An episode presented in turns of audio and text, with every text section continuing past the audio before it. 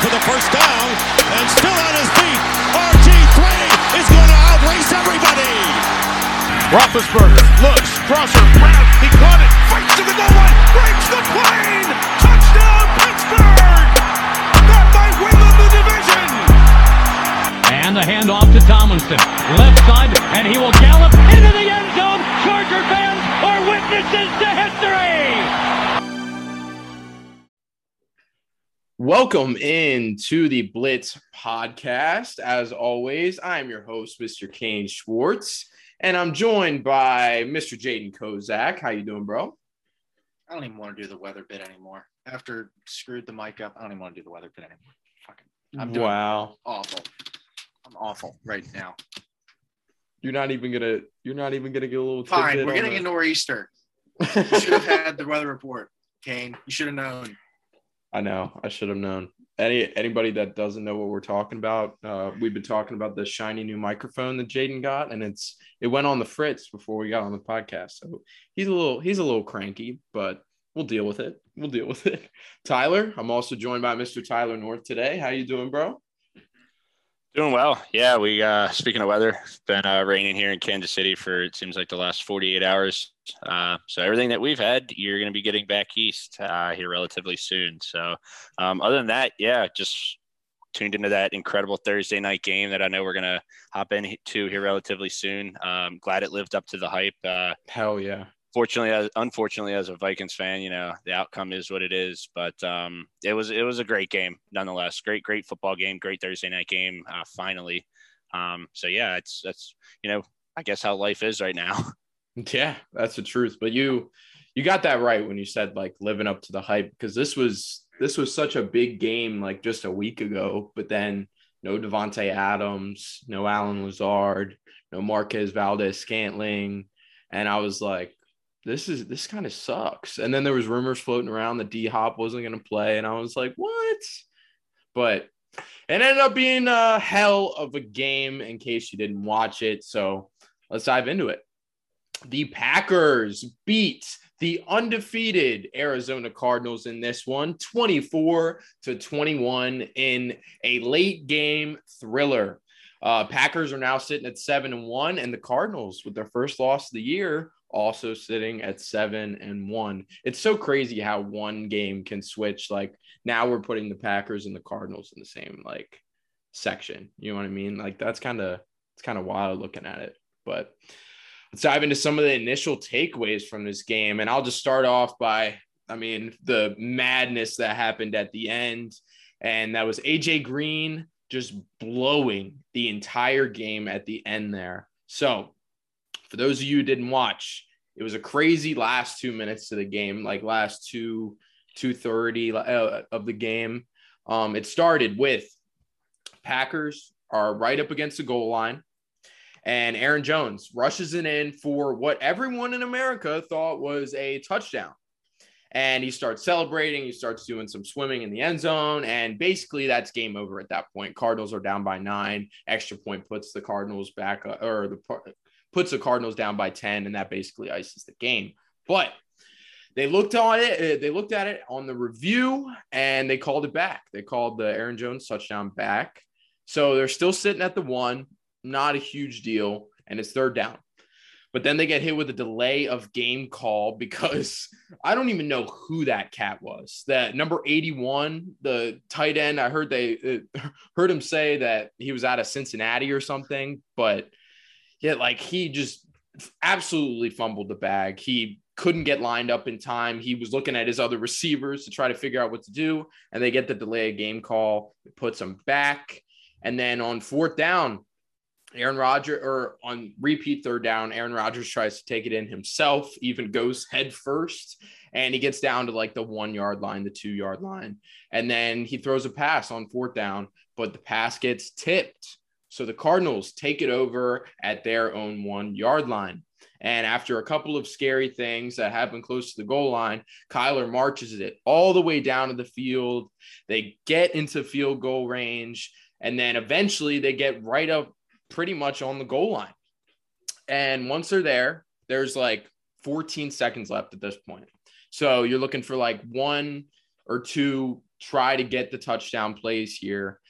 And he tosses it to AJ Green on the right side. And AJ Green doesn't even turn around for the football.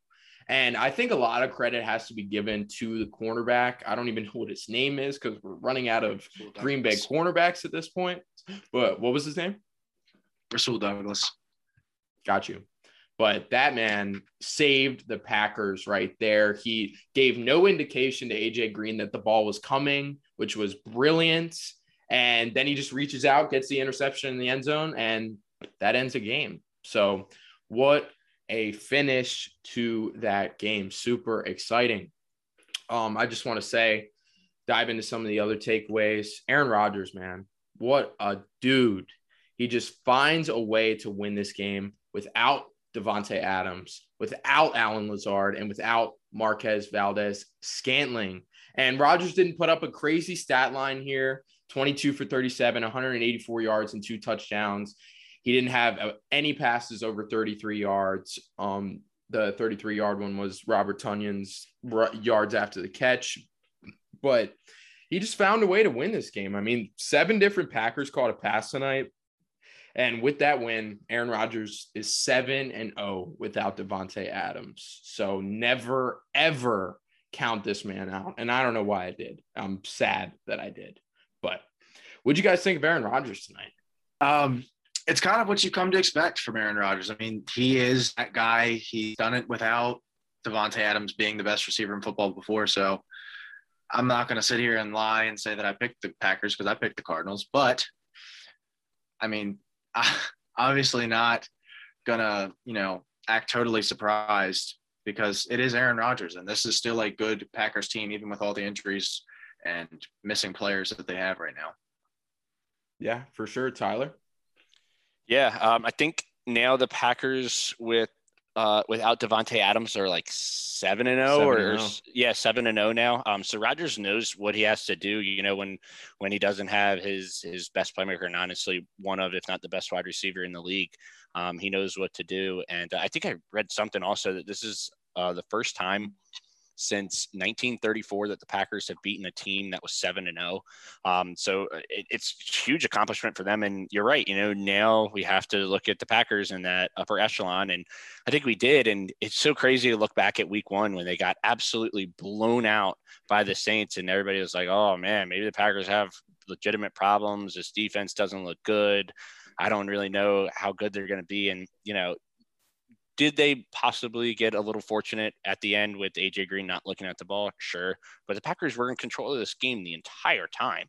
Mm-hmm. Um, you know, there was never a point in this game until at the very end that you were like, wow, the Packers aren't going to win this game.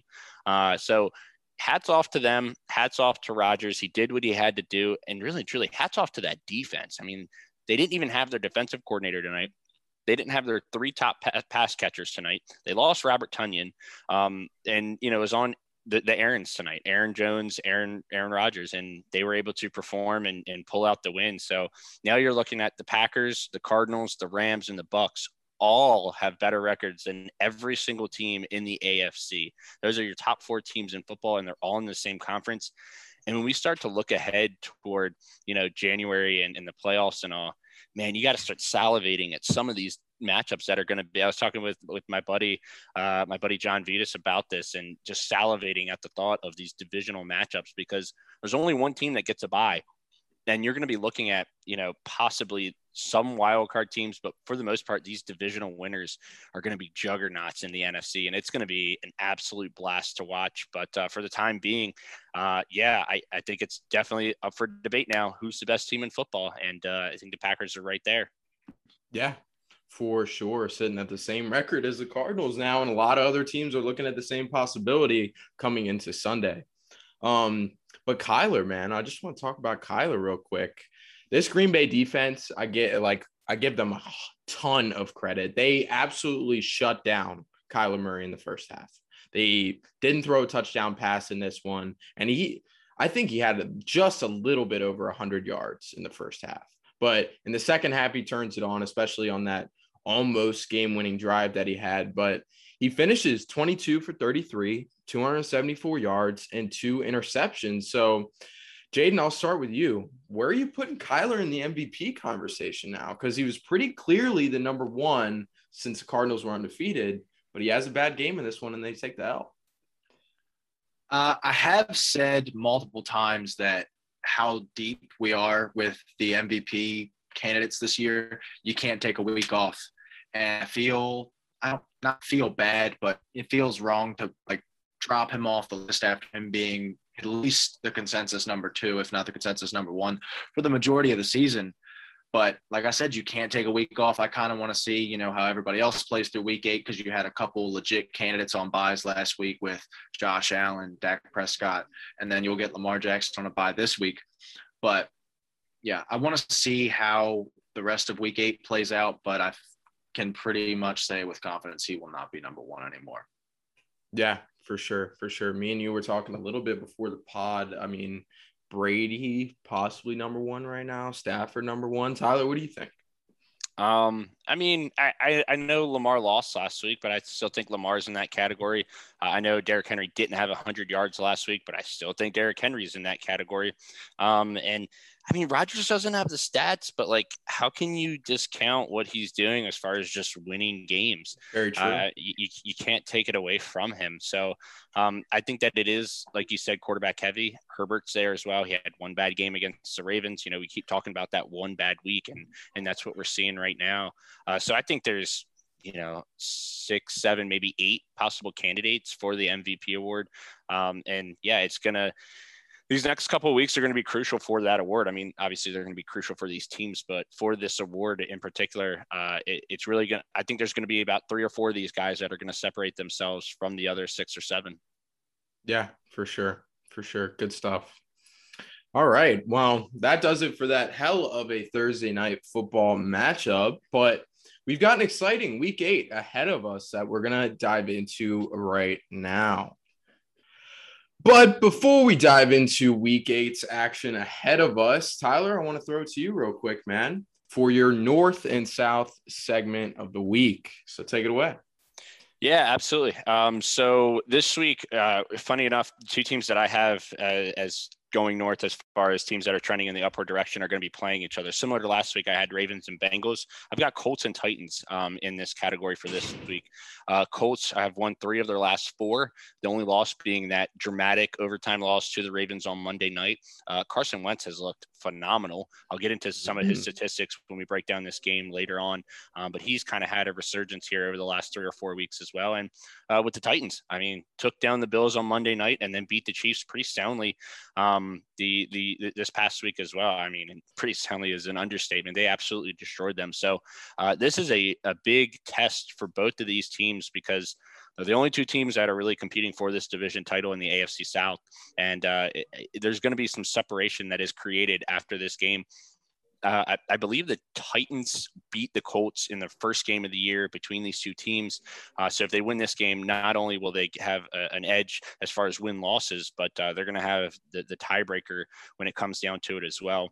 Um, the team that I have, one team that I have heading south right now is the Bears. I have no idea what's going on with this team in Chicago. Um, I, I know that they have three wins. I don't even really know. It's it's crazy to think about because this is a team that's beaten the Bengals and beaten the Raiders, like two of the top teams in the AFC see right now. Uh, but they've looked so bad over the past couple of weeks. Justin Fields, Matt Nagy, that relationship is completely fractured. I don't know if it is um, repairable. Uh, and, and I've got a lot of question marks right now with what's going on um, in Chicago. Uh, and the other team that I have, I, I think I might have said them last week, but I'm still just not on this team's bandwagon, and that's San Fran. San Fran is just not yeah. good. Um, Garoppolo, I don't like. Um, the defense does not look as good as it's looked in years past, which they've really relied on. And once again, playing in that NFC West with the Rams and the uh, and the Cardinals, and you know Seahawks once they get Russ back, they've got no shot in that division, and I don't think they've got any shot. Uh, they could be looking at you know top five, top ten week, uh, top ten pick. Um, another team that I do want to throw out as far as heading south is the Eagles. Uh, I think they're on upset alert this week against the Lions. Um, mm. I know a couple of us picked them uh, with our picks this week, uh, and from what I saw last week against the Raiders, this team does not look good. And Nick Sirianni, I looks like he's in over his head. Um, they had a very, very bad loss against the Raiders. And like I said, this is a tricky game for them because you know that Lions game against the uh, against the Rams last week. They come out, they score a touchdown, they get an onside kick, they get a fake punt. I mean, the, Dan Campbell is just throwing it all out there. You know, kudos to him. He's got the cojones, he's got the balls to go out there and try and get the win and try and get up early on a, on a juggernaut like the Rams. And you know, they were in that game until the end. So I think the Lions uh, can beat the Eagles. So yeah, just to recap, teams that are heading north, Colts and Titans, and then teams that are heading south. Uh, I've got Chicago and San Fran and flirting with the Eagles right now. Yeah, for sure. No, you're totally right. I mean, Carson Wentz, we talked about it on the last two podcasts, starting to look a little bit like his MVP self now, which is awesome. He's not making the big mistakes. Uh, and then with the Eagles, man, they if they were going to win a game for a statement, it was going to be against the Raiders, and they couldn't get it done at all. And then Sirianni comes out at, at practice this week and is like something about plants growing underground and the roots. I, I don't even know. It was like some elaborate explanation just to explain why they suck. I it's, couldn't it's, really it's, get that. It's the Philly mindset trust the process. That's exactly what it is. It, it, every single team in Philly has taken on that hey, role what? when they're doing. Uh, bah, bah. No, I, I mean I the Sixers. The, the Sixers were the the creator of that, but I've seen it from Philly teams where it's like now when they are doing bad, it's like, oh well, we have a process. We need to trust the process, and it's like, okay, you tried it with the Sixers. No offense, Jaden. We've kind of seen how it's been working out, and if every team wants to just piggy piggyback off of that, I don't. I, I, just think it's excuses, uh, and they know you know what they say about excuses. They're like assholes. Everyone, everyone's got one, and they stink. So there you go, attaboy. Good stuff.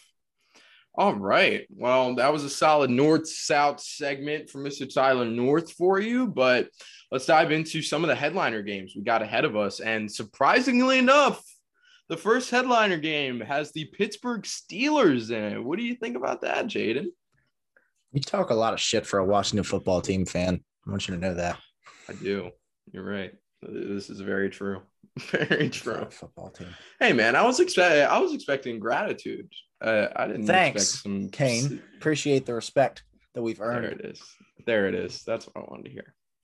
All right. So the Pittsburgh Steelers, who are sitting at three and three right now, are at the Cleveland Browns, who are sitting at four and three. This game is in the one o'clock window. So let's dive into it.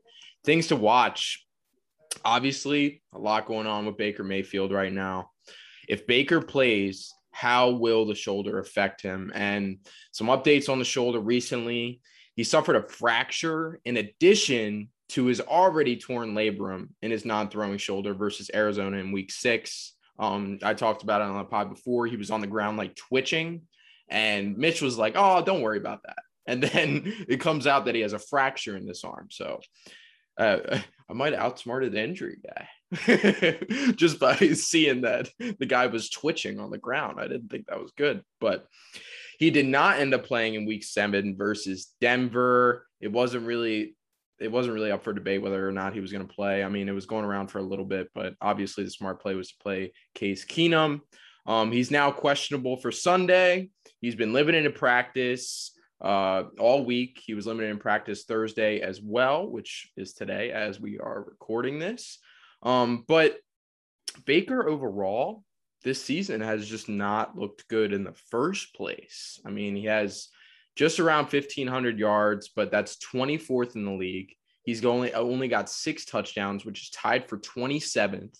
He has three interceptions, which isn't too shabby, but he's got a 41.6 QBR, which is 25th in the league. So, I mean, I don't think it really makes a difference. It, eh, who came out and said it? I think it was Jedrick Wills that came out and said that we didn't really notice a difference with Case Keenum out there versus Baker. And I was, and he didn't. He came out afterwards and was like, "I didn't mean to throw shade on Baker, but like, you already said it, bro. you I mean, said it. I mean, hey, Case Keenum has played in an NFC Championship game. I don't very think true. Baker has.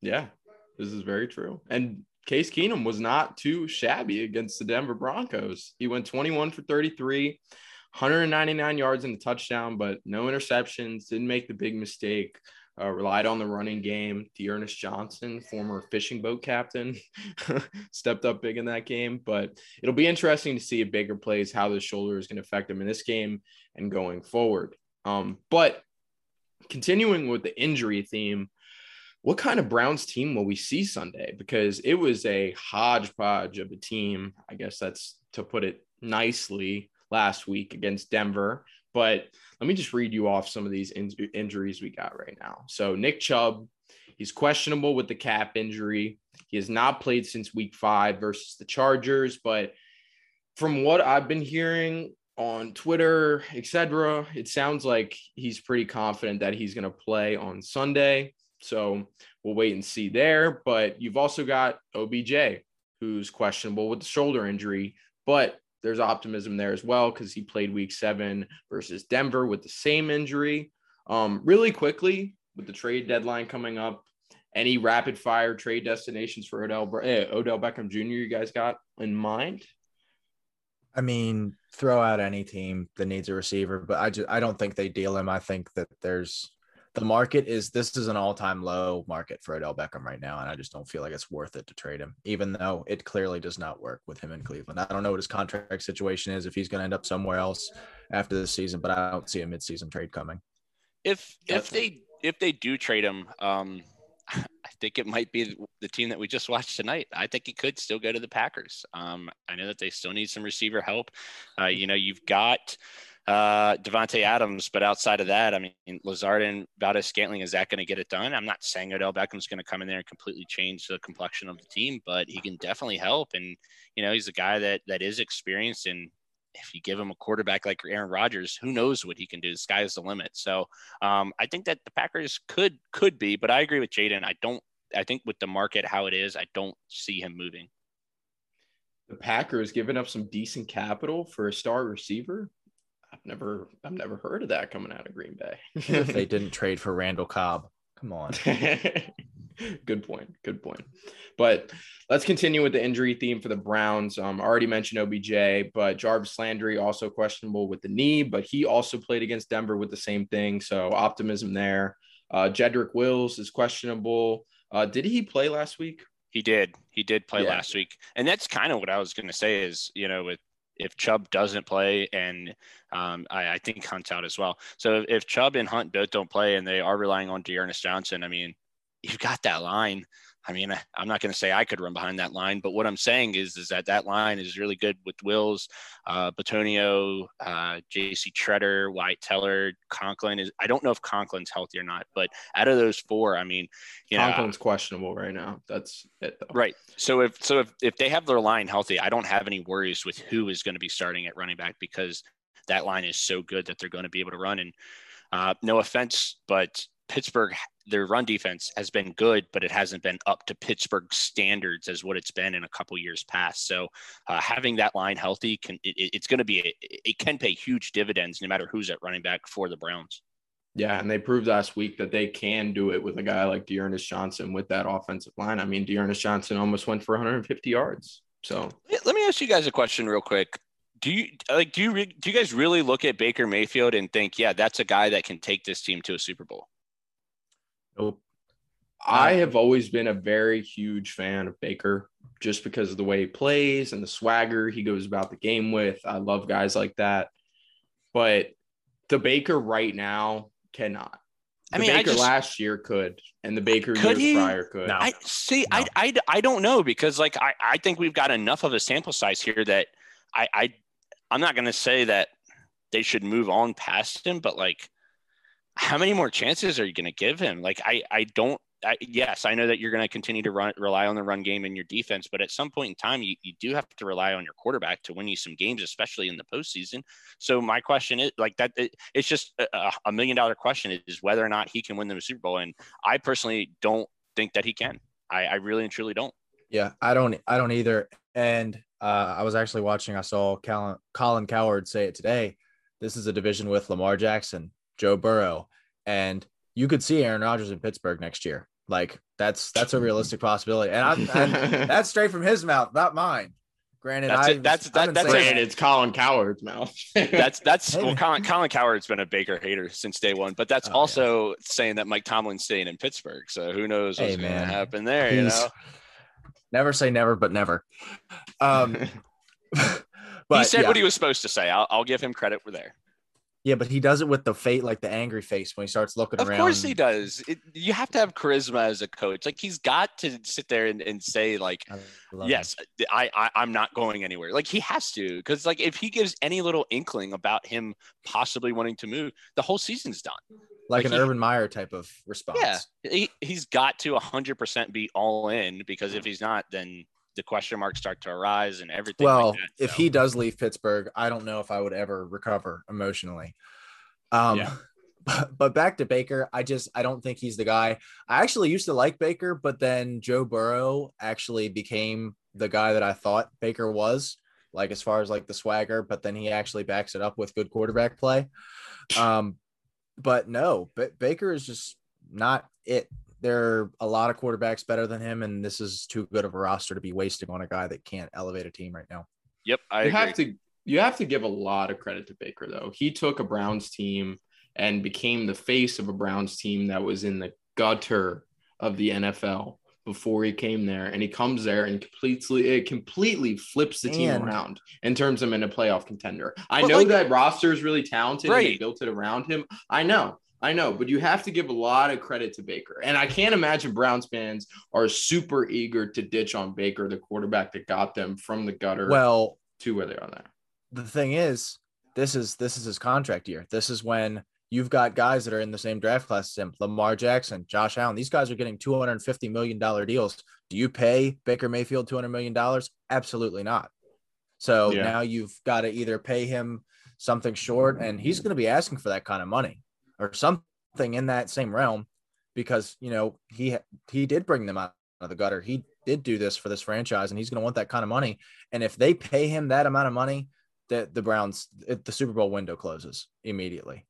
Yeah, like okay, uh, this is gonna sound so bad, and Browns fans are gonna hate me for this, but like, throw Sam Darnold there.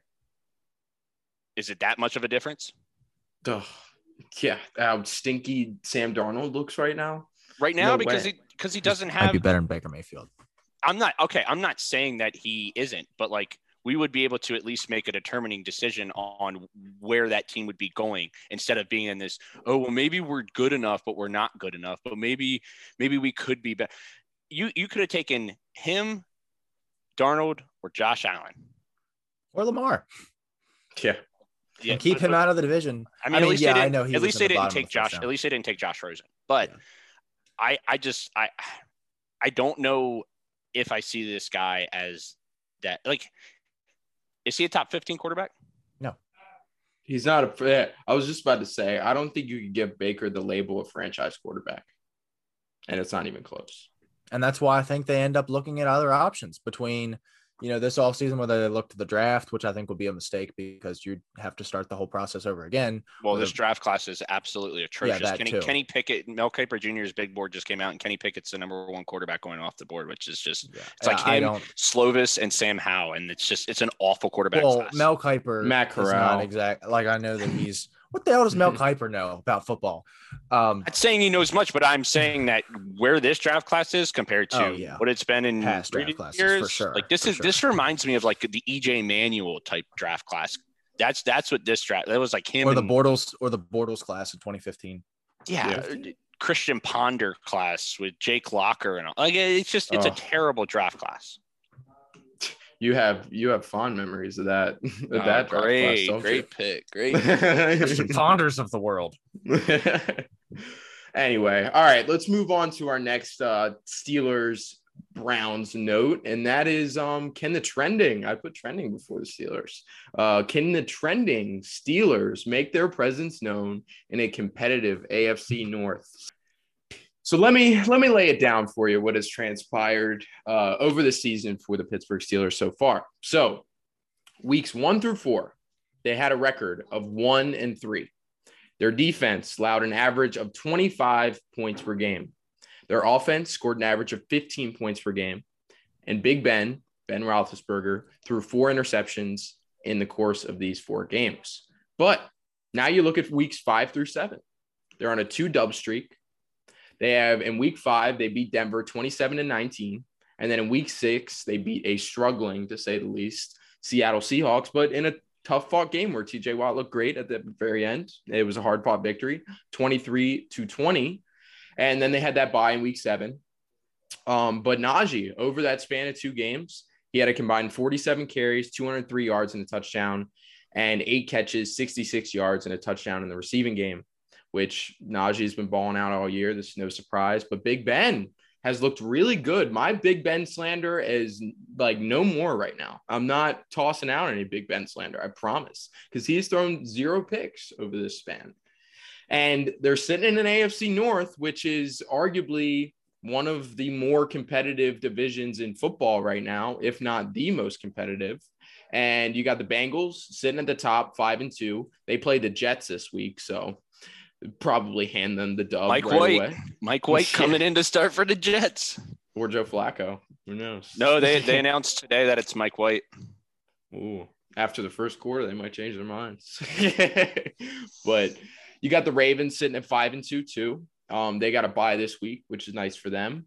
And then you got the Browns four and three, and the Steelers creeping up at three and three. So, Jaden, do you think the Steelers have a shot to climb themselves into the AFC North and make a statement here? Uh, as far as making a statement this week and like over the next two weeks after that, yes, I think we could definitely win this game. Win. We got Chicago and then Detroit, or Detroit and then Chicago, but I know we have those two after the Browns. So we could definitely be looking at six and three. But I've been over it multiple times. We have a gauntlet for the final eight weeks. It's awful, like absolutely dreadful. I'd be, I would not be totally surprised if we don't win a single game throughout that. Um, as far, but as far as these next couple weeks, I think we could definitely make a statement, maybe build some momentum going into those games. That's just how I've been looking at it. Like we've got these three weeks and then the next eight weeks. Yeah, fair, fair. Tyler? Yeah, I mean, I think that as far as making a statement in the AFC North, do I think that the Steelers are going to win this division? No. Do I think that they could compete for a wild card spot? Yeah, because I don't see the AFC as being the AFC is not like the NFC. You know, the NFC has four teams with one loss. All four are have a better record than every single team in the AFC, uh, and even the wild card's pretty competitive in the NFC. Whereas, yeah, with the AFC, with the AFC, you know, it, it's wide open from the wild card standpoint. You might have a team like the Colts there. You know, they've got a three and four record. The Steelers have got a three and three record. I mean, with there being seven teams now in the playoffs, you could really and truly look at the AFC North and say, yep, all four of those teams are going to make the playoffs. And it could happen. I don't think it will, but it, it very well could happen. So, yeah, I think that Steelers win this week and they're right back in that race, at least for the wild card. Are they in the AFC North picture? Currently, will, will they be if they win this game? Yes, because like you said, with them playing the Bears and the Lions, both winnable games, they win both of those and they win this week. They're six and three. They're right there in the thick of seeing, uh, you know, looking ahead the last eight weeks. I know that they've got like uh, I was looking at it. They've got Chargers, Bengals, Ravens, Vikings, Titans, Chiefs, Browns, Ravens. So a lot of really, really tough games. Some divisional games in there though, so they can definitely you know make up some ground. So yeah, I think that this is a, a huge week, not only for them, but it's it's a huge week for the Browns as well. I, both these Oh, teams yeah. need this win because if they lose this game, their season's going to be on the fringe as far as whether or not they're going to make the playoffs. Yeah, hundred percent agree. Um, I, I think there's a strong argument to be made that it's pretty obviously more of a must-win for Cleveland than it is for Pittsburgh. But Well, you know, you know, you know, Pittsburgh's going to.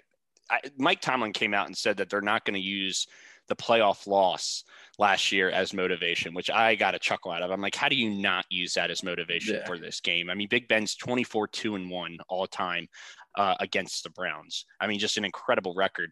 Uh, and the other thing that I found out is uh, Zach Banner is the offensive lineman tackle for the Steelers, 6'8, 358 pounds.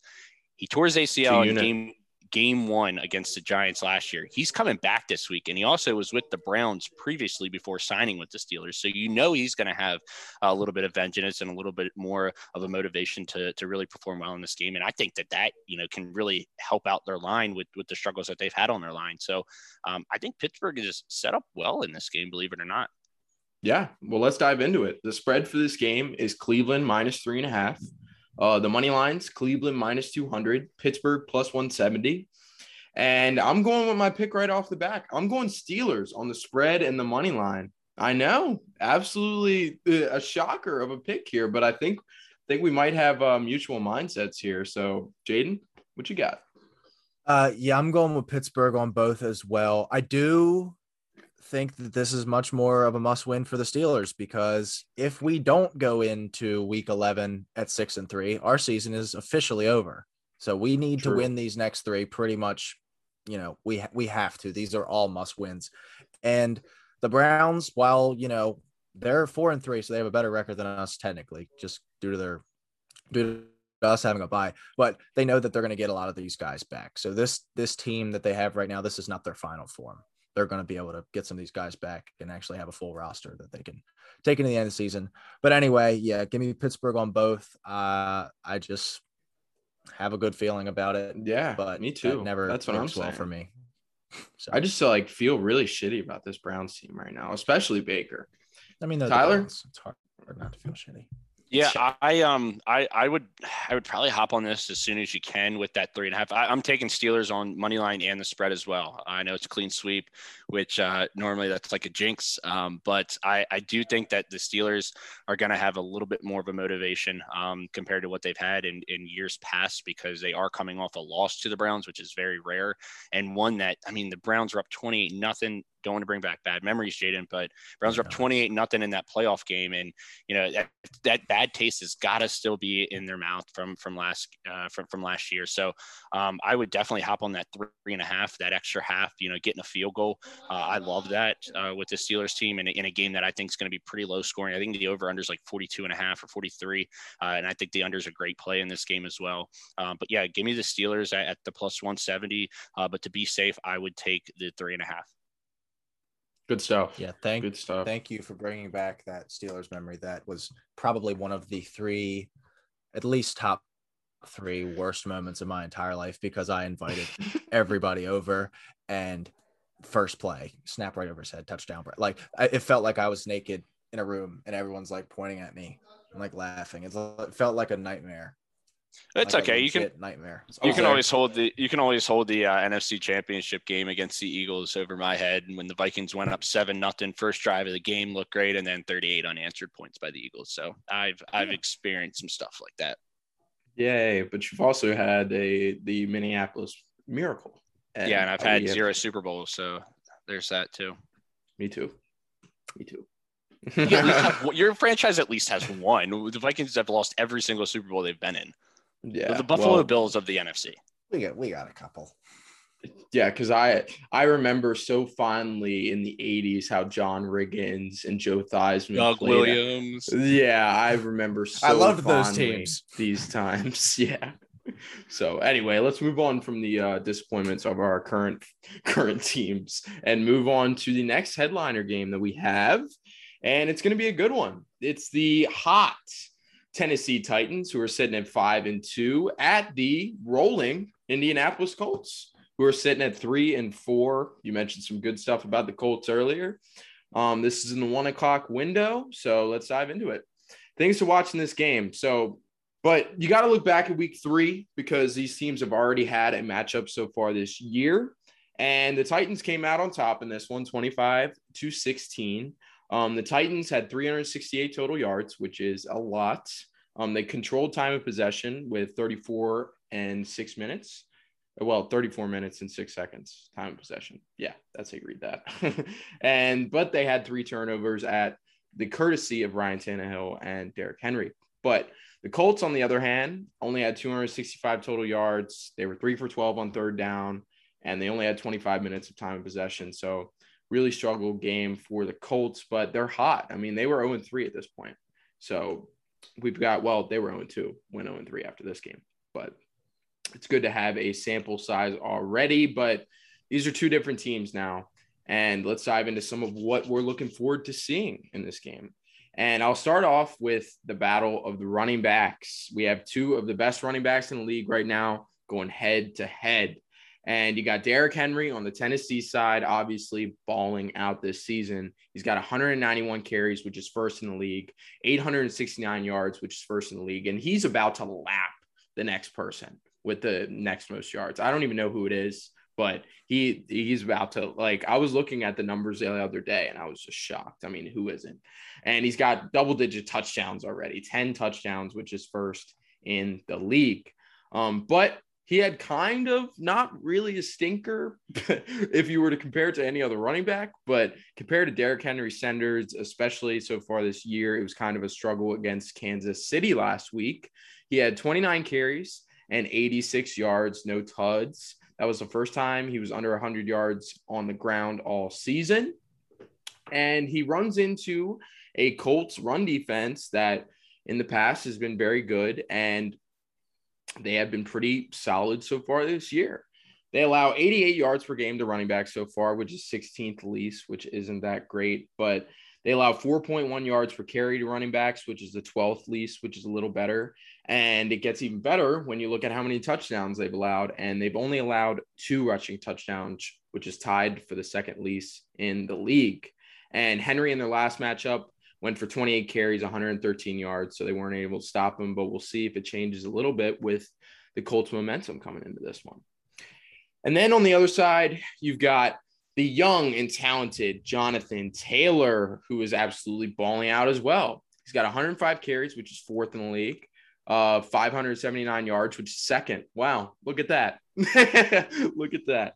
And he's got five touchdowns, which is tied for third but he's been super hot lately. Like he had a struggling start to the season, but he's had more than 100 rushing yards in three of the last four games. But he's balling out with the touchdowns. He's got six touchdowns in the last four games, including one receiving against the Ravens, which went for 70 yards, which was absolutely electric. But he's running into the Tennessee run defense this week who have kind of been a little bit all over the board. They allow 78 yards per game to running backs, which is 11th least, but 4.6 yards per carry, which is tied for fourth most. And versus Tennessee last time in week three, he went 10 carries and 64 yards. Um, what do you guys think of Jonathan Taylor so far this year? I mean, is he going to be like one of the best running backs in the league pretty soon, if not already?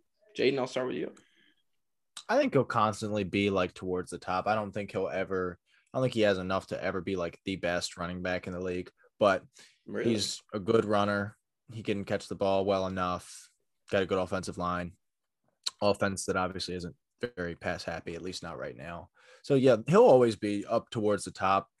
I just something about him doesn't scream like best running back in the NFL at any point in his career, but he'll he'll always be very very good out of the young guys right now, who can you who can you put up against him? Like the guys that are up and coming, just drafted. I mean, you got you're, you're, you're gonna ask. Harris. I was gonna say you're gonna ask the Steelers yeah. fan you this just, question. You just wa- you walked right into that one. I mean, come on, Tyler. What you think?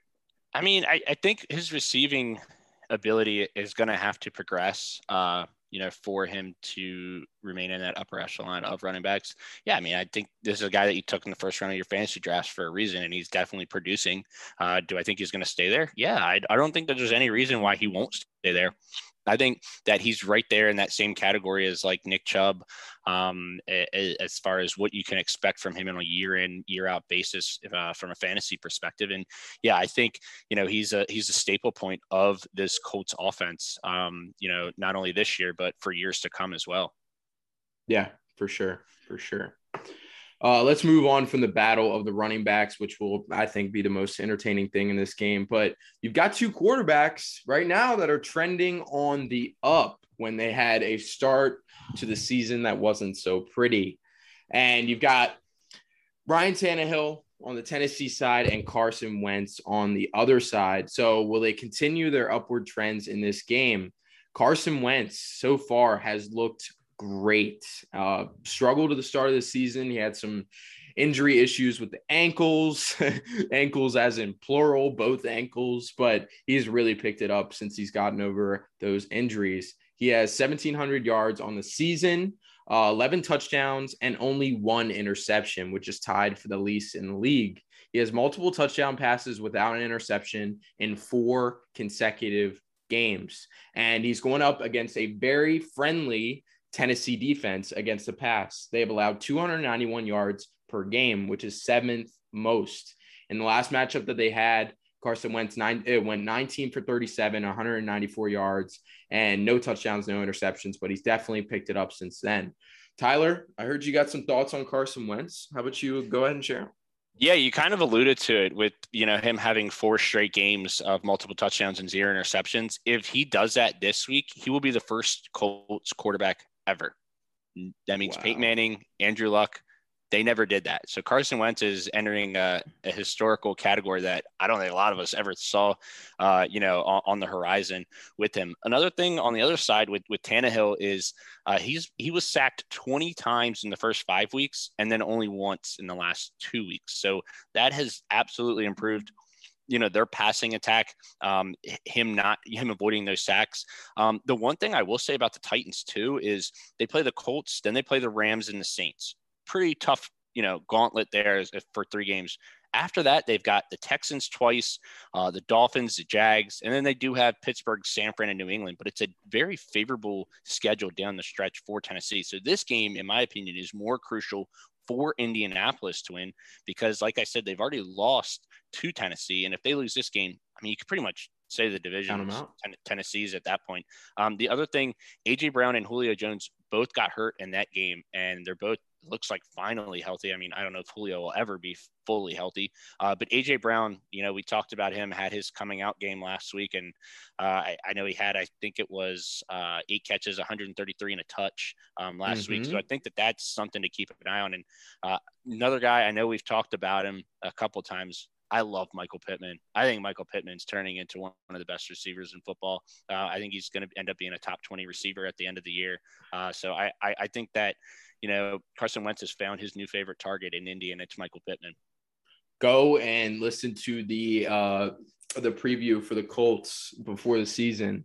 I was talking on Michael Pittman, and Jaden shat all over it. He was not about it at all. I mentioned it actually last year, I think, and during the season. I shat on it last year. Yeah, last year. So looking kind of like a shitty take now, my brother. It is what it is. We all have them. It's okay. But you, I, yes, we do. but you mentioned Ryan Tannehill uh, looking on the ups now. He's got 17, uh, well, 1,737 yards through the games he's played so far. Seven touchdowns, which isn't too spectacular, and five interceptions was isn't too spectacular, but he's definitely been looking up in these past few games. He's got 100 plus passer rating in two of the last three games, which is most definitely impressive. He's got a rushing touchdown in back to back games. And you're not looking for these like 400 yard passing days from Ryan Tannehill in an offense when you've got Derrick Henry doing the things that he's doing. So he's doing just enough right now. And you mentioned AJ Brown finally coming into form. He really struggled to start the season, but he's had his coming out party now 133 yards and a touch versus Kansas City, like you mentioned, Tyler. And he's had more than 90 yards receiving in the last two games. And he had no game more than 50 yards receiving prior to that. So he's definitely stepping up. But he runs into a Colts pass defense that's kind of been a little over all over the board 256.3 yards per game, which is 14th least allowed in the league. But they are tied for second most touchdowns allowed to quarterbacks at 16. And Ryan Tannehill is one of those guys that could throw three passing touchdowns 15 yards out. You know, he's not going to throw the bombs, but he can definitely throw the passing tuds. Uh, if we look at the last matchup, Tannehill went 18 for 27, 197 yards, three touchdowns. Like I just mentioned, he can do that. But he did have the two interceptions, which was kind of crucial, but they ended up pulling out. Anyway, but let's dive into our thoughts about this game who's going to win, who's not going to win. And I'll start with the spread. Indianapolis is favored minus one and a half the money lines Indianapolis minus 135, Tennessee plus 115. And I'll go ahead with my pick first. I think this Tennessee team is just too hot right now. I think they're really starting to get it together. I called them as a Super Bowl contender before the year started, and that kind of blew up all in my face when the season started. But um, they've definitely started to put it together now. I mean, five and two, great wins back to back weeks. So, yeah, give me a Tennessee team on the rise. Jaden, what you got? This is such a tough game to pick because I really like what the Colts have shown me, me over the last couple weeks, and they're at home. But Titans have Derrick Henry. So I think I might end up taking Tennessee. I can't say I feel good about picking either team in this Me one. neither. And I love Carson Wentz too. Like I just want to see the man do well. Starting Carson Wentz this week because of bye week slash injuries. Pray for me. Tyler, who you got in this game? Um, yeah, I got Tennessee. I just I think there's too many playmakers on the Tennessee side of things, and from what I've seen recently, their defense has shored up uh, over the past couple weeks. I know they allowed I think 31 to uh, the Bills, but last week completely shut down the Chiefs, and I think yeah the defense and Mike Vrabel has has figured out a couple of things um, that have been able to propel them to victory and get key stops when they've needed to get key stops. I mean, this is a team that four weeks ago lost to the Jets. I know they didn't have AJ Brown and Julio in that game, but you know they did lose to the Jets, and then since then they've beaten the Jags, the Bills, um, and then the Chiefs last week. So I, I like the direction that the Titans are heading right now. And this is a team that before the season had Super Bowl aspirations, and they're right there. They're tied for the best record in the AFC, just like that. Uh, the AFC is a total crapshoot right now. Um, you know, at the top with teams that are five and two and, and four and three, or or four and two, or something of that realm. Um, so yeah, I think that they, you know, the the million dollar question is, can they win a Super Bowl? I don't know if they're the best team in the AFC as far as Super Bowl, um, but a couple things go their way. Absolutely, they get up in games. They're the number one team in the AFC, in my opinion, that can just control the clock. I know Cleveland's there. Um, I know that uh, some other teams like the Ravens are there as well, as far as being able to control the clock. But none of those teams have Derrick Henry, and that guy is just—he's 131 yards away from a thousand-yard season, eight games into the season. So uh, I, I like Tennessee in this game, and and I think Tennessee with the favorable schedule that they've got, um, I think this is a team that's going to end up going 12 and 5, 13 and 4 when it's all said and done. Good stuff there. All right. Well, let's move on to our next headliner game that we got. And it's not as exciting as the other two, but it's definitely a game to watch. And that is the Tampa Bay Buccaneers at the New Orleans Saints. Uh, Tampa Bay Bucs sitting at six and one on the back of Tom Brady right now. But the Saints are putting together some solid wins recently. They're sitting at four and two, a very nice record to be looking at. So things to watch in this game for me personally. But famous Jameis plays his former team in the Tampa Bay Buccaneers for the first time since leaving Tampa Bay. So, in case you want a little history lesson, uh, Jameis Winston was drafted first overall in the 2015 draft by the Tampa Bay Bucs to be their franchise quarterback and he was a starting quarterback for a while 2015 to 2019 but just didn't end up being the number one pick that everyone thought he was going to be. And now you flash forward to today. Uh, so far on the season he's starting for the new orleans saints obviously but on the season he's got 1114 yards which is sitting towards the bottom of the league at 28th uh, but he's got 13 touchdowns which is tied for 10th and only three interceptions, which is tied for fifth. But he's been putting together a really solid streak recently eight touchdowns and one interception in the last four games. So, and I think we're seeing something out of Jameis right now that we have never seen out of Jameis. You know, like he is not trying to uh, obviously threw 30 interceptions in one season or however many it was, he's not trying to do that anymore. You know, like look at his he's passing like, number. He, he's letting the game come to him. Right. Yeah. And I think a lot of that, you got to give a lot of credit to Sean Payton. He's like, hey, man, this is how you play quarterback. I had a pretty good one before you. So let me let me show you a few things. So Jameis is definitely starting to go less big play and more the conservative play, which I like to see. You know, it's a complete transition for Jameis Winston.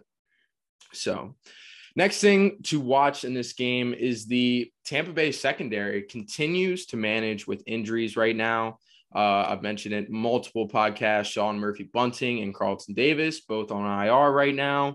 And you've got Richard Sherman, who's questionable for this game with a hamstring. Uh, he's limited in practice Wednesday, uh, but he did not play against Chicago. He's almost a coach with his little headset on, which I mean, I would throw a headset on Richard Sherman too, one of the best cornerbacks to ever do it.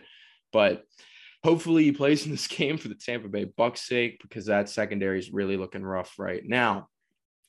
Next thing I wanted to cover is Marshon Lattimore versus Mike Evans, which is one of the best wide receiver cornerback rivalries in the league. Probably, honestly, the best in my opinion, like as far as theatrics go and just getting excited to watch them go at it. Uh, in their past three matchups, Mike Evans has zero catches. Marshon Lattimore has absolutely shut him down. And Marshon Lattimore has looked great so far this year, too. He shut Terry down just a couple weeks ago. Um, but after the last meeting last year, Marshon Lattimore came out and tweeted, better luck next year. and we are at that time, man. It is now next year, and we are about to see it unfold. So get your popcorn ready, in the great words of Terrell Owens. But I did some deep dive into the Mike Evans, Marshon Lattimore matchup. And there's an eight game sample size since Marshon Lattimore entered the league. And when they've matched up against each other, Mike Evans only has nine catches, nine in total. This is a four year span where these are two of the same teams in the same division. So they play each other twice a year. And Mike Evans only has one touchdown. And Marshon Lattimore has one interception. So they swap those. But that's not what you're used to seeing from Mike Evans. But he's been balling out this year so far on the season 496 yards and seven tuds, which is tied for second. And Chicago versus Chicago last week, he went nuts. Six catches on 10 targets, 76 yards, and three touchdowns. Absolutely phenomenal. And including, he's multiple t- including Tom Brady's 600th touchdown that he ended up giving that ball away. And we all have seen on social media how that transpired. Yes, of course. We talked about a little bit about it last podcast, but uh, multiple touchdowns in the last two in two of the last three games for Mike Evans. So, are you guys excited for this Lattimore Evans matchup? Tyler, I'll start with you, man. Yeah, absolutely. I literally put on my notes Lattimore Evans, yum, because yeah. it's going to be it's it's it's always a great matchup when these guys are are going at it. And um, if it's anything like what we saw last week with uh, Lattimore and DK Metcalf, um, we're going to be in for another treat. Uh, Lattimore's got to keep his head straight, though. I mean, he had multiple personal foul penalties in that game against the Seahawks, which cost his team crucial field position in, in a low scoring game. Um, so yeah, I I'm absolutely looking forward to this. The other thing, um, this is going to be the Bucs' biggest test from a defensive side of the thing. The Saints are eighth in total defense and third in scoring defense, only averaging 16.3 points per game. Um, so this is going to be the biggest test that this Bucs offense has seen. And I know Antonio Brown, I believe, is doubtful. Uh, so I don't know if Antonio Brown is going to be suiting up, which puts even more pressure on Mike Evans and Chris Godwin. But they do get Gronk back, uh, which is a positive note for them. But yeah, I think that uh, this it's either it it's funny because it's either Mike Evans against Marshon Lattimore or Mike Evans against Jalen Ramsey as as what I always look at for was the top cornerback wide receiver matchups during the year, and we're getting two of them in the first uh, eight weeks of the season, which is always great. Yeah, Jaden, you hype for this, man? I'm pretty excited for this one. Uh, I can't wait to hear you be completely silent if Mike Evans does nothing, or just be screaming about how you were right about Mike Evans the entire time when Mike Evans does anything. I don't expect him to do shit against Loudon. Really? Really, I just dude, the biggest Mike Evans shut him the fuck down for the past the biggest like, Mike Evans forever. Planet. Yeah, uh, I do think that Jalen Ramsey and DK Metcalf might work its way into the stratosphere as far as wide receiver cornerback matchups because uh, obviously Jalen Ramsey is a better corner and DK is a better receiver and they've gotten feisty over the last. They've had three or four matchups, just because DK's only been in the league for two years. This is third season. Um, but yeah, I'm definitely excited for this. Always fun when you get to watch something like this. This reminds me a lot of the Josh Norman OBJ matchups from years ago when they always used to go at it. So love seeing these kinds of games. Of course course. It's going to be good stuff. Get your popcorn ready. But one last thing I want to throw at you guys how does the addition of Mark Ingram help the Saints out, man? So, in case anyone didn't know, Mark Ingram played for Houston Texas to start the year. He was let go by the Ravens, signed to the Texans, and he was traded to the Saints from Houston on Wednesday. And he has quite a history in New Orleans. Most most people know Mark Ingram from playing in New Orleans. Uh, Ravens fans might think differently, but he played for the Saints from 2011 to 2019. Uh, so far this season, he has 92 carries, which is 11th in the league. Can you believe that? Um, 294 yards and touchdown, so not that great, but what else are you going to do in Houston? But Sean Payton came out today and said that Ingram will play on Sunday if they can help it. So you got Alvin Kamara, who on the season is sitting at 114 carries, which is third. He is on pace. Now I know, I know this is bad because I mean, obviously this pace isn't going to keep up, but he's on pace for 408 carries. His previous career high was 194 carries. So he's almost at his career high already. And it's not, we haven't even started week eight yet. So Alvin Kamara came out, and I heard something the other day that Kamara recommended to Sean Payton that he wanted to bring Mark Ingram back, and they made it happen because you cannot be giving your franchise young running back this many carries who's that electric in the receiving game. So it's going to be fun to watch Mark Ingram and Kamara back together again the classic duo from a couple of years ago. So I'm excited. I'm excited. Yeah, He's I definitely think, gonna. I, I I think that you know them not having Latavius Murray, um, obviously not Mhm. having Mark Ingram, they always had that that secondary running back to take the load off of Kamara, and uh, he's racking up not only rushes but catches as well. I mean, I think he had like ten catches in the Monday night game this past week. So uh, this is absolutely going to help the durability of uh, Alvin Kamara, and uh, you know maybe it'll be a little bit of a resurgence for Mark Ingram too. To uh, you know, anytime you're, you're able to go back to that team that drafted you, and, you, and you've kind of been around the block, like you said with the Ravens, Texans, and now you come back, and he's a local guy too. That's only going to help out. So I think that maybe not this week, but down the road, I think that Mark Ingram's going to have a pretty significant impact with this offense. Me too. They need that pure runner because Kamara is that you're investing too much in Kamara just to have him like play both roles so significantly. Jaden? I'm just I was just gonna say this was a guy that took snaps away from Philip Lindsay. So when you can add a guy like that onto your team, I, it's, it's huge. That's very addition. funny.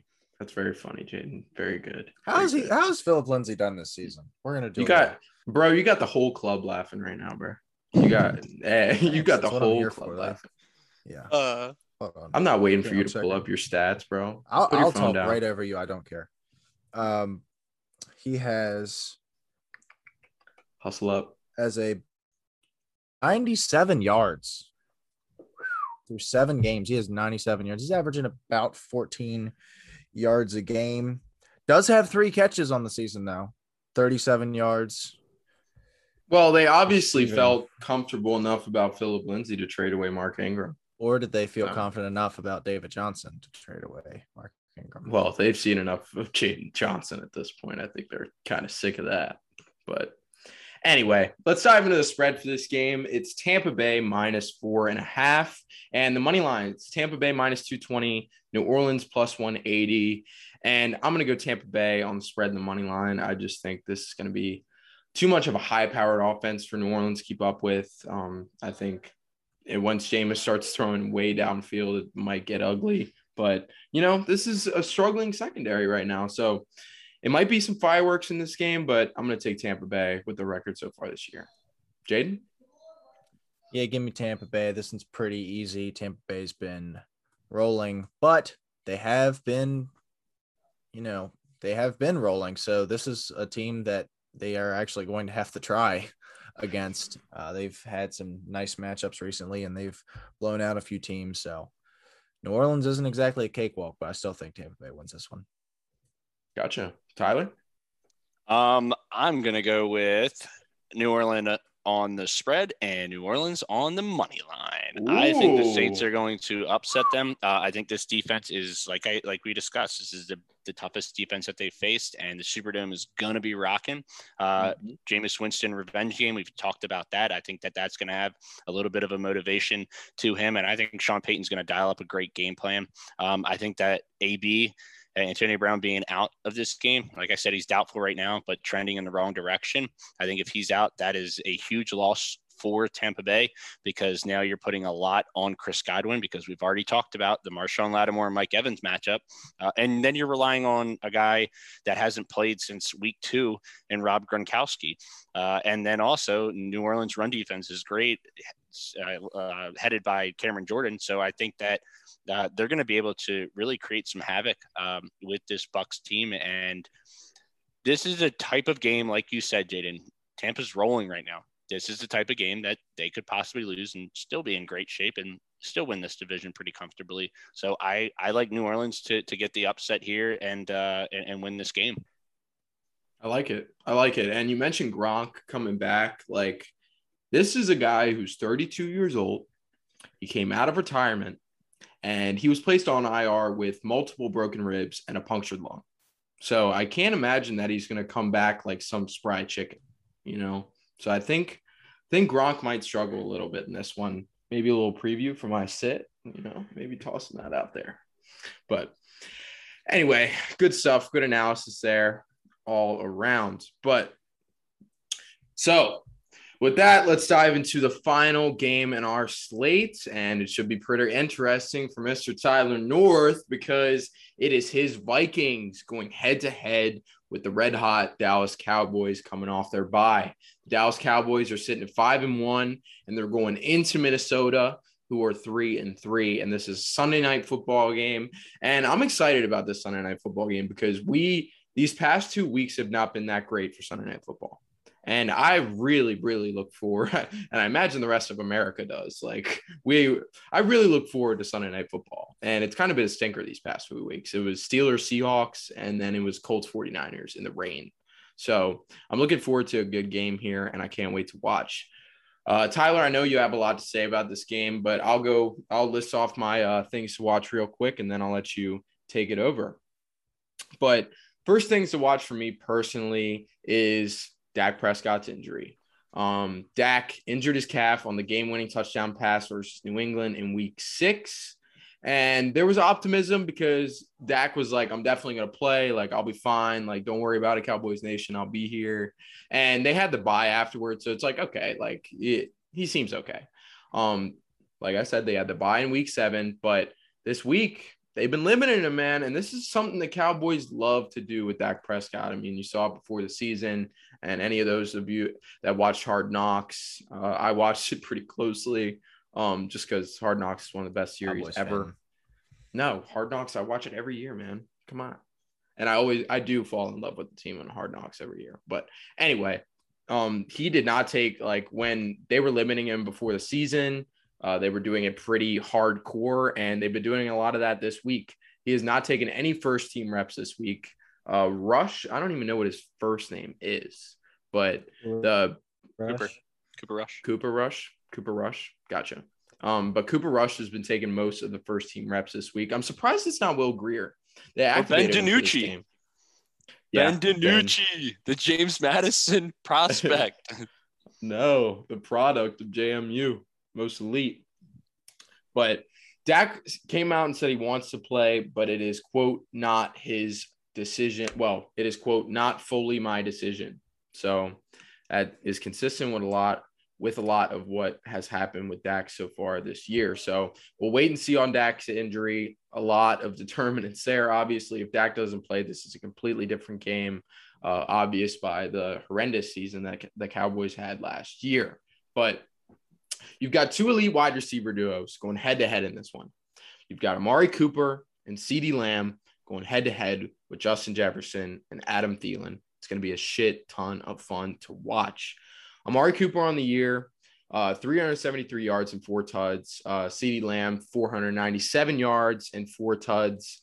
Uh, Jaden, you start just reminding you that CeeDee Lamb is probably clearly the number one now. Just uh, I'll Just, see. I'll see it on that one. I got. I'm, I missed on that take.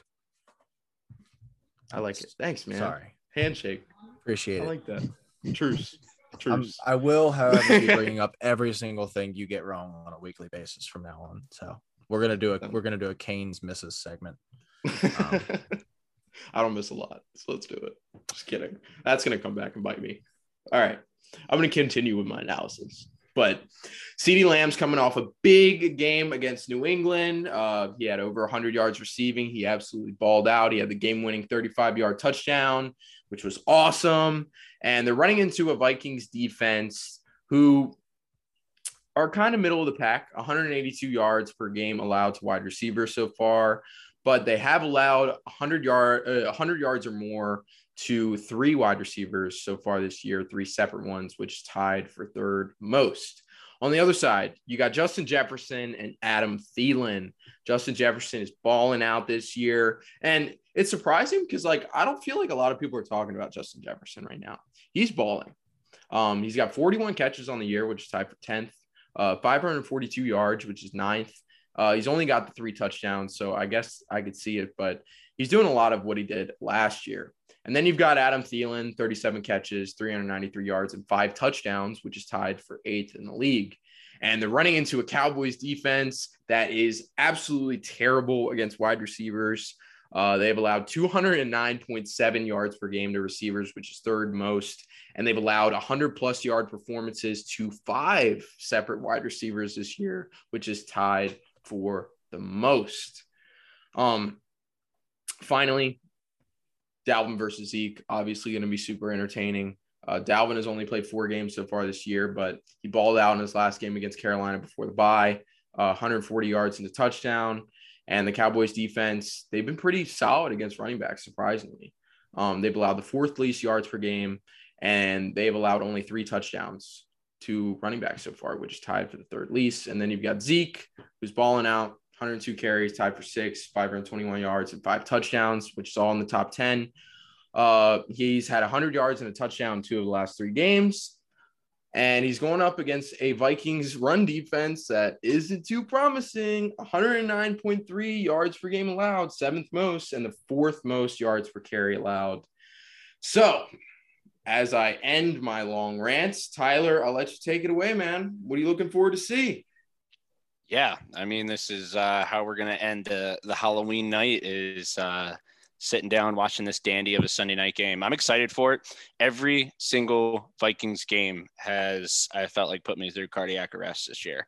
Uh, whether it was overtime win against the Panthers, whether it was the, the loss against uh, Arizona, the Lions game, the Bengals game, I can just go on and on. Other than the Seahawks game, uh, the Vikings have been right in it until the very end, and some they've won and some they've lost. So um, I, am expecting the same in this game close, hard fought contest uh, until the very end.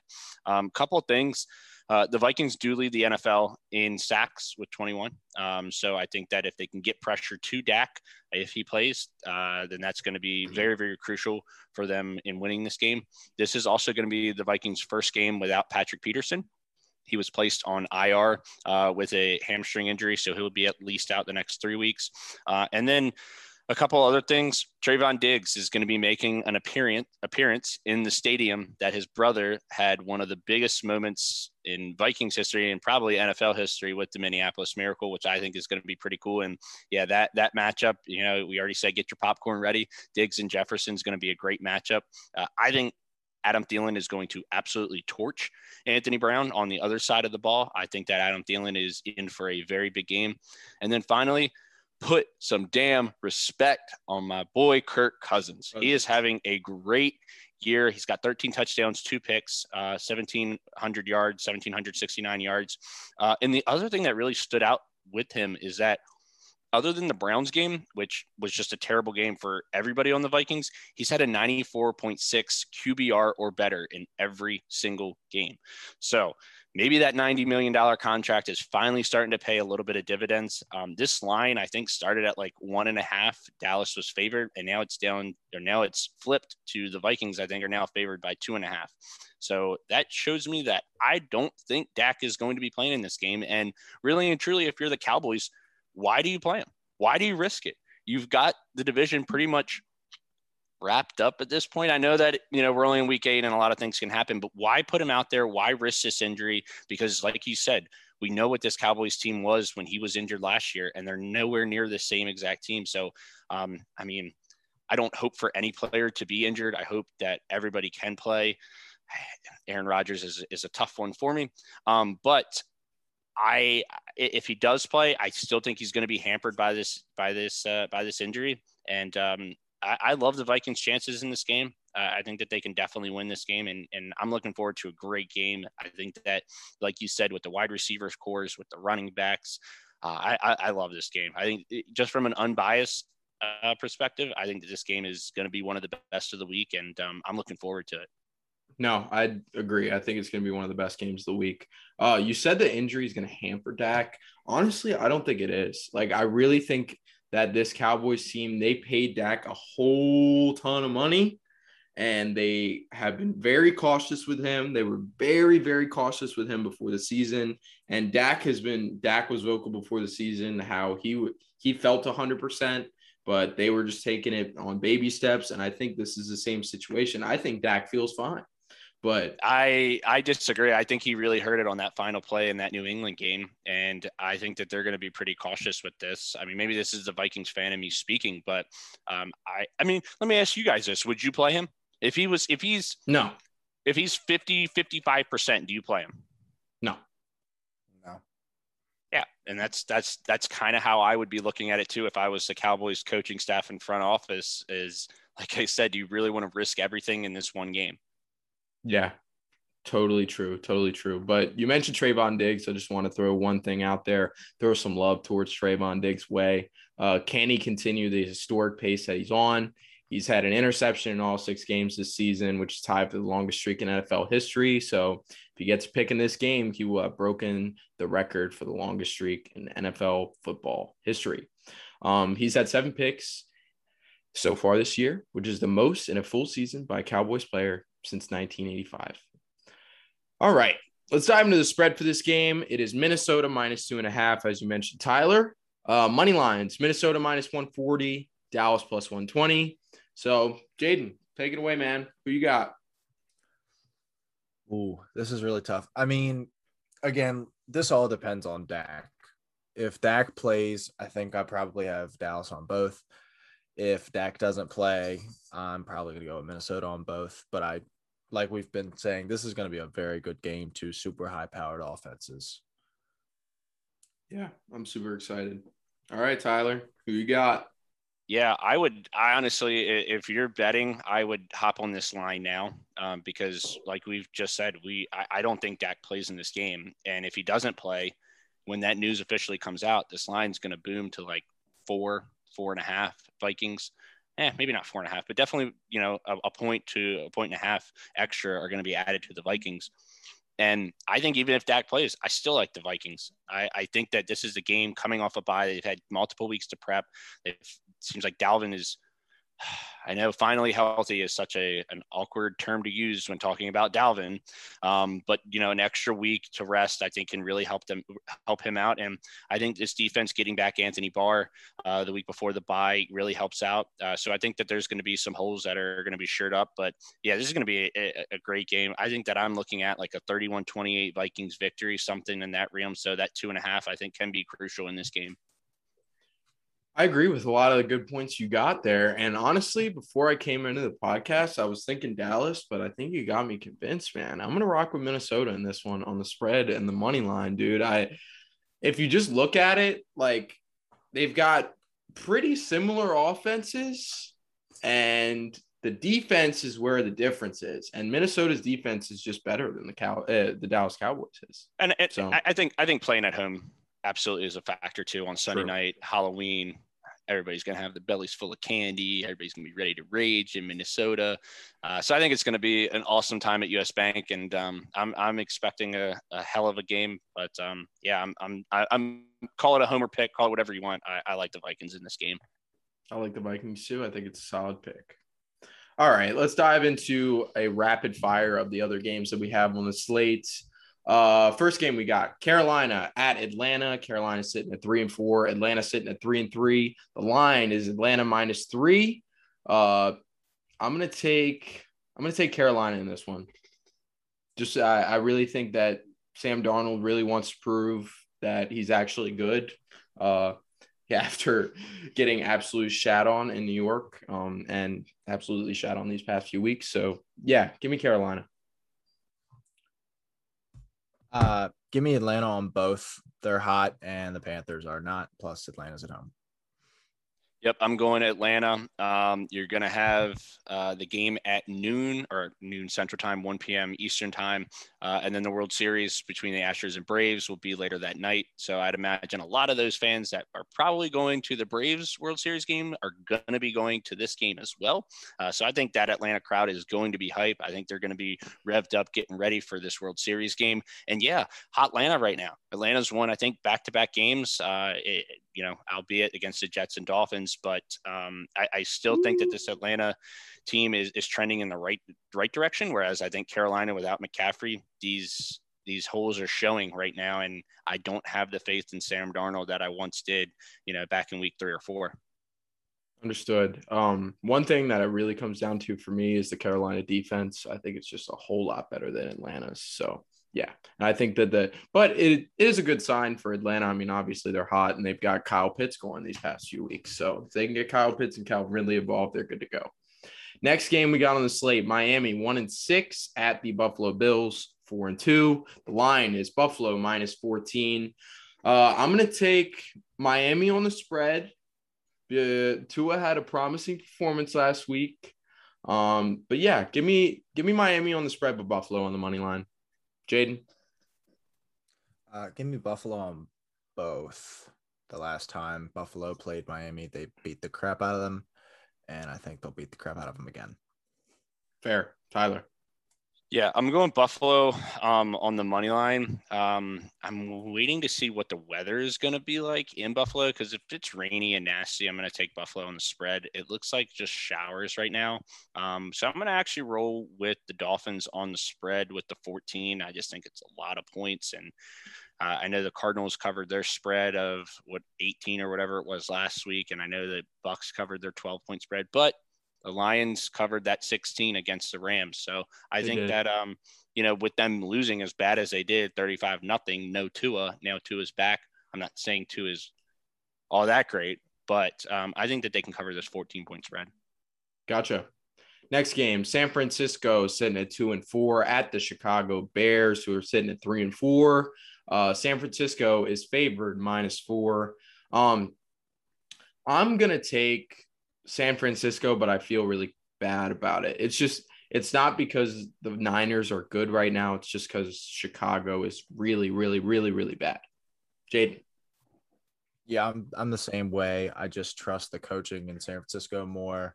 Yeah. And is I just I I can't trust Justin Fields yet. Yeah, agreed. Tyler.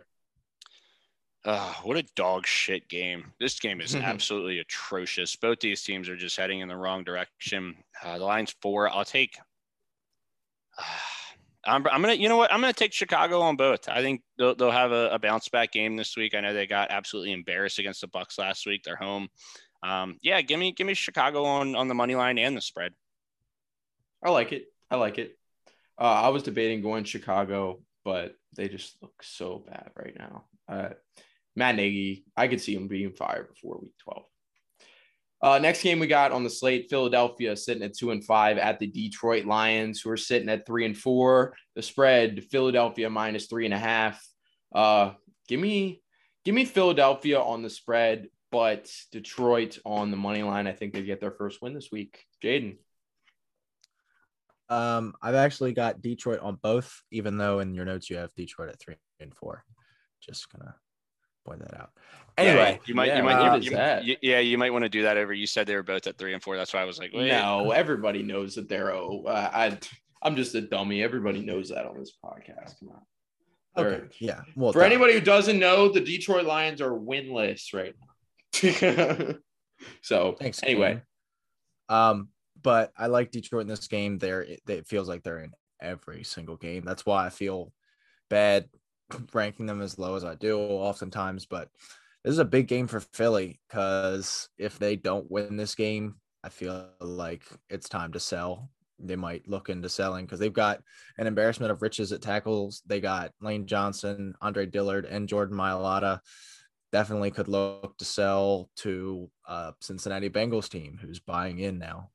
So good stuff. Tyler? Yeah, I got um, Detroit on the money line, Detroit on the spread. Uh, I will say I did take the Lions under four and a half wins at the beginning of the year, but I do think they finally get their first win of the year. They've been, like you said, they've been they've put their heart and soul into every freaking game, and I think this is finally the time that they get their first win. I like it. Next game we got Cincinnati Bengals sitting at five and two at the New York Jets, who are sitting at one and five. Spread Cincinnati minus 10 and a half. Give me Cincinnati on both. Jaden. Well, I'm going to take Cincinnati, and here's why. They're a better football team at literally every other position outside of maybe their second edge rusher. That's pretty much it. So give me Cincinnati. Tyler. Yeah, not much to say about this game. Mike White making his uh, his first career start. Also, when the Jets brought him in, I had no idea who Mike White was, and apparently this is his fourth year in the league. Never heard of the guy. I had no idea. He took his first NFL snap. Congratulations to him, and congratulations on you know getting his first start. But this Bengals team's too hot right now. Uh, I think they win this game by two touchdowns. Yep, totally agree. Uh, next game, the Los Angeles Rams, who are sitting at six and one, at the Houston Texans, who are sitting in an opposite one and six. The spread LA Rams minus 14 and a half. Uh, give me the Rams on both the spread and the money line. Jaden. What uh what what did the Rams do to get the Lions and the Texans back to back? I just I want to know what they did to do that. Uh give me the Rams on both. They're just killing teams. Yes. Tyler. Um, if Tyrod Taylor starts in this game, I kind of like the Texans uh, at the 14 and a half. Oh, but uh, I like the Rams on the money line, definitely. Uh, if Tyrod isn't starting and it's Davis Mills again, I think with the scare that the Lions gave the Rams last week, I think that they come in this week and put the pedal to the metal, and um, I, I, think that they win this game pretty pretty easily if Davis Mills starts. But if Tyrod starts, I could see the Texans, you know, losing by 10, 13 points. So and, and maybe even 14, you know, with that half a point that, that could pay dividends. Um, but as of right now, if Tyrod's out, give me the Rams on both. I like that. I would agree with you if Tyler or if Tyrod starts, I would give. I didn't even know he was supposed to come back or. Yeah, he's questionable this week. Hmm. Yeah, I didn't know that either, but I like your thought process on Tyrod Taylor. I gotta agree. Next game, we got New England Patriots who are sitting at three and four at the Los Angeles Chargers who are sitting at four and two. Chargers minus four and a half. Uh, give me the Chargers on both. I think they're going to bounce back after a bad week in Baltimore. Jaden. Yeah, I'm taking the Chargers as well. Uh, I just think they've got they've had a bad taste in their mouth for two weeks now, and this was a team that we looked at as Super Bowl favorites just two weeks ago. So give the Chargers. Tyler.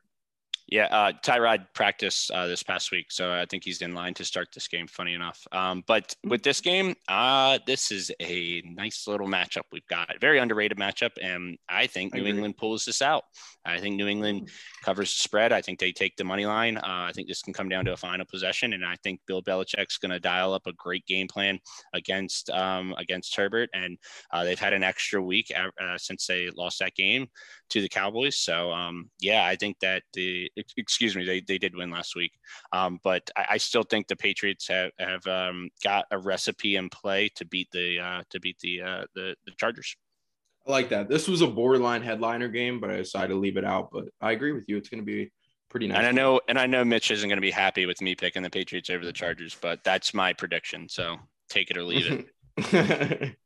Next game we got on the slate, the Jacksonville Jaguars sitting at one and five at the Seattle Seahawks, Geno Smith led, who are sitting at two and five. Seattle is favored minus three and a half. And dude, this Seattle team with Geno Smith looks terrible. Geno Smith looks absolutely terrible. The worst quarterback in the league right now. So give me Jacksonville to pick up their second win of the year. Jaden. I'm gonna be totally honest. I was gonna pick Jacksonville until you picked Jacksonville. So now I'm taking Seattle at home. Um, DK nice. Metcalf will be guarded by who cares? It's Jacksonville. I think he's gonna have a great day. Uh, after only getting two catches last week, granted one of them was for a significant amount of yards and a touchdown. You know why he got those two catches though? It's because Geno Smith can't get him the ball. He can't throw it downfield. Neither can he to Tyler Lockett. It's been it's been proven Tyler, for like Tyler three Lockett, or four though. games now. We want to talk about the boomer bust guy, the water cycle, as Mitchell likes to call him. He has been awful since week two when he had like back to back 30 balls. Like he, I don't think he's gotten double digit PPR yet. Well, he's off two. and on with Russell Wilson as the quarterback, so he's always off with Geno Smith. Tyler, Yeah, um, I like Seattle to win this game. I like Seattle to cover this game. Um, they've been in both of these games against two pretty good teams in the Saints and the Steelers, uh, especially away at the Steelers, and it was Geno's first start. Um, so I think that I think Pete Carroll's going to have a completely different game plan. I don't know if you guys watched that Monday night game. All they did was run the damn ball every freaking play. It seemed like Alex Collins and Rashaad Penny had to have like 35 carries combined. So I think that there's going to be a little bit of a different game plan. And like you said, getting the ball to DK, getting the ball to uh, to Tyler Lockett, getting the ball to Gerald Everett. I think that they're going to have a lot better game plan this time around uh, than they have in the past two weeks. So yeah, I like Seattle to bounce back, and I think that Seattle can win this game by double digits. fair, fair. I just yeah, Geno Smith has looked so bad. I, yeah, I don't think that the game plan matters. It's Geno Smith talent. so last game we got on the slate, New York Giants, who are sitting at two and five, at the Kansas City Chiefs, who are sitting at a surprising three and four. And this game is on Monday Night Football. Kansas City minus nine and a half is the spread. Uh, I, I, give me, Don't- give me the. Giants to give me the Giants to cover, but Kansas City to win. Jaden, Uh, give me Kansas City on both. If they don't win this game, it's like time to start talking about what like who needs to who needs to be fired, who needs to be traded, who needs to be traded for. That it's like official like panic, panic, panic mode. the only reason I say the. Giants is because they're getting Toney back this week. Uh, Kenny Golladay's questionable, but looks promising to play this week. So Golladay hasn't No? practiced at all this week. I've got him on one of my big fantasy Oh, teams. really? I, I, I oh, don't I don't anticipate Golladay playing this week, and um, I'm I'm going to go with the Chiefs on the money line and the Chiefs on the spread. I think this is a typical. Oh my God, the Chiefs are so bad. The Chiefs, no nobody believes in them. Their season's doomed, and then boom, they win this game by 25, 30 points. Like they just absolutely blow out the Giants and and really have their playmakers on full display. I was actually looking at tickets because they're like 75 bucks, uh, which is not that bad for an NFL game, but it is a Monday night, so I probably won't go. But I think this is a oh wait, the Chiefs are actually still pretty damn good. Like they've had very, very terrible games here recently. Um, but I think that the Giants are coming off such a high against the uh, after beating the Panthers at home, and the Chiefs are coming off such a low. I think this is a great buy spot with the Chiefs. Even if it is 10, I, I still like the Chiefs to win this game pretty soundly. fair. But I've been saying that we've all been saying that about the Chiefs the past two weeks, and it hasn't happened. They sure. I know they won they won against Washington, but if you watch the game, that game was a lot closer. Patrick Mahomes threw two interceptions. It was a lot closer than everybody thought. We were up at halftime, but we just suck. So that's why we lost. Correct. I mean, but those games the last two weeks were also on the road, so they finally returned back home. Uh, the last time they were home, they lost to the Bills. Um, but I think that this is going to be like I, I think this is the game that turns their season around at least for the time being. Gotcha. Gotcha. All right. Well, the last content we have to cover for week eight is our start sits. And unfortunately, we're running a little long on time right now. So we're going to rapid fire these. Um, I'll start. My start at quarterback of the week, Teddy Bridgewater. He's going against the Washington football team who sucks, and Teddy's getting Jerry Jeudy back this week. Uh, my running back, start of the week, James Robinson. Seattle sucks against the run. They've allowed the second most fantasy points to running backs. And James Robinson, if you haven't noticed, has been really good lately. So, wide receiver, start of the week, Michael Pittman Jr. We talked about him earlier. He's going up a tennis, uh, going up against the Tennessee defense, who has allowed the most fantasy points to wide receivers so far this year. And he's coming off that big Sunday night football game. And Carson Wentz is balling right now. So, give me Michael Pittman. And my tight end start of the week is TJ Hockenson. He's going up against Philadelphia, second most fantasy points allowed to tight ends. And this Detroit team needs to get TJ Hockenson involved on offense to win football games. He's very good at football. Do it. Jaden, starts of the week. Uh, give me Carson Wentz. Same reason you starting Michael Pittman. The Titans defense is awful. Damien Harris against the Chargers. The Chargers have notoriously been bad defending the run this so far this year. Like uh, that. Kadarius Toney is my start at receiver. The Chiefs can't Mm. guard me, so duh. Uh, and then Kyle Pitts is really, really starting to come into form. He's in with you know the state of the tight end position as it is. He could very well be tight end too. Tyler starts the week. Um, I'm going to be going at quarterback, Mr. Jalen Hurts. I've trashed the Eagles enough on this podcast uh, that I'm going to give them a little bit of positive note. Uh, I think Jalen Hurts has a pretty good game. Uh, his rushing capabilities are, are, what gives him his fantasy numbers, um, and I think that he's going to have a, a, decent game against Detroit. Um, that you know you're going to be looking at top 10, top 12 quarterback type numbers this week for Jalen Hurts. Uh, my running back start is going to be Darrell Henderson. I think that a lot of this is due to game script. I think that the Rams are going to be up in this game, um, and I think they're going to be using a lot of Darrell Henderson. A couple touchdowns is not out of the possibility with him. Um, my wide receiver, I alluded to it earlier. I think this guy is going to torch the guy that he's faced up against, and that is Mr. Adam Thielen. Call it a homer pick if you want, but him matched up against Anthony Brown is an absolute mismatch uh, for the Vikings. So I love Adam Thielen. And then finally, at tight end, Kane alluded to it. Uh, I'm going with TJ Hockenson. Uh, I don't like the way that this Philadelphia defense defends tight ends. Um, we saw Foster Moreau come in last week for uh, replacing Darren Waller and actually have a pretty solid game. And TJ Hockenson is a lot better than Foster Moreau. So give me TJ Hockenson as my tight end start. Good stuff. That is our starts of the week. And next, we're going to hop into our sits. And I'll go ahead first, rapid fire. My quarterback sit of the week is Mac Jones. He's going against the Chargers defense that allows fifth least fantasy points to quarterbacks. And I think this is going to be a relatively low scoring game. Um, I think the offense is going to feed Damien Harris just like they have been recently. And the Chargers have a bad run defense. So naturally, you would give it to the guy who's going off lately. Um, my running back sit of the week. Now, I wouldn't sit this guy. I would start him, but this is just me calling maybe that he might not have a great of a game. Uh, this is Alvin Kamara. He's going up against Tampa Bay defense that is obviously great against the run. They've only allowed one rushing touchdown so far this year and least yards per game to running backs.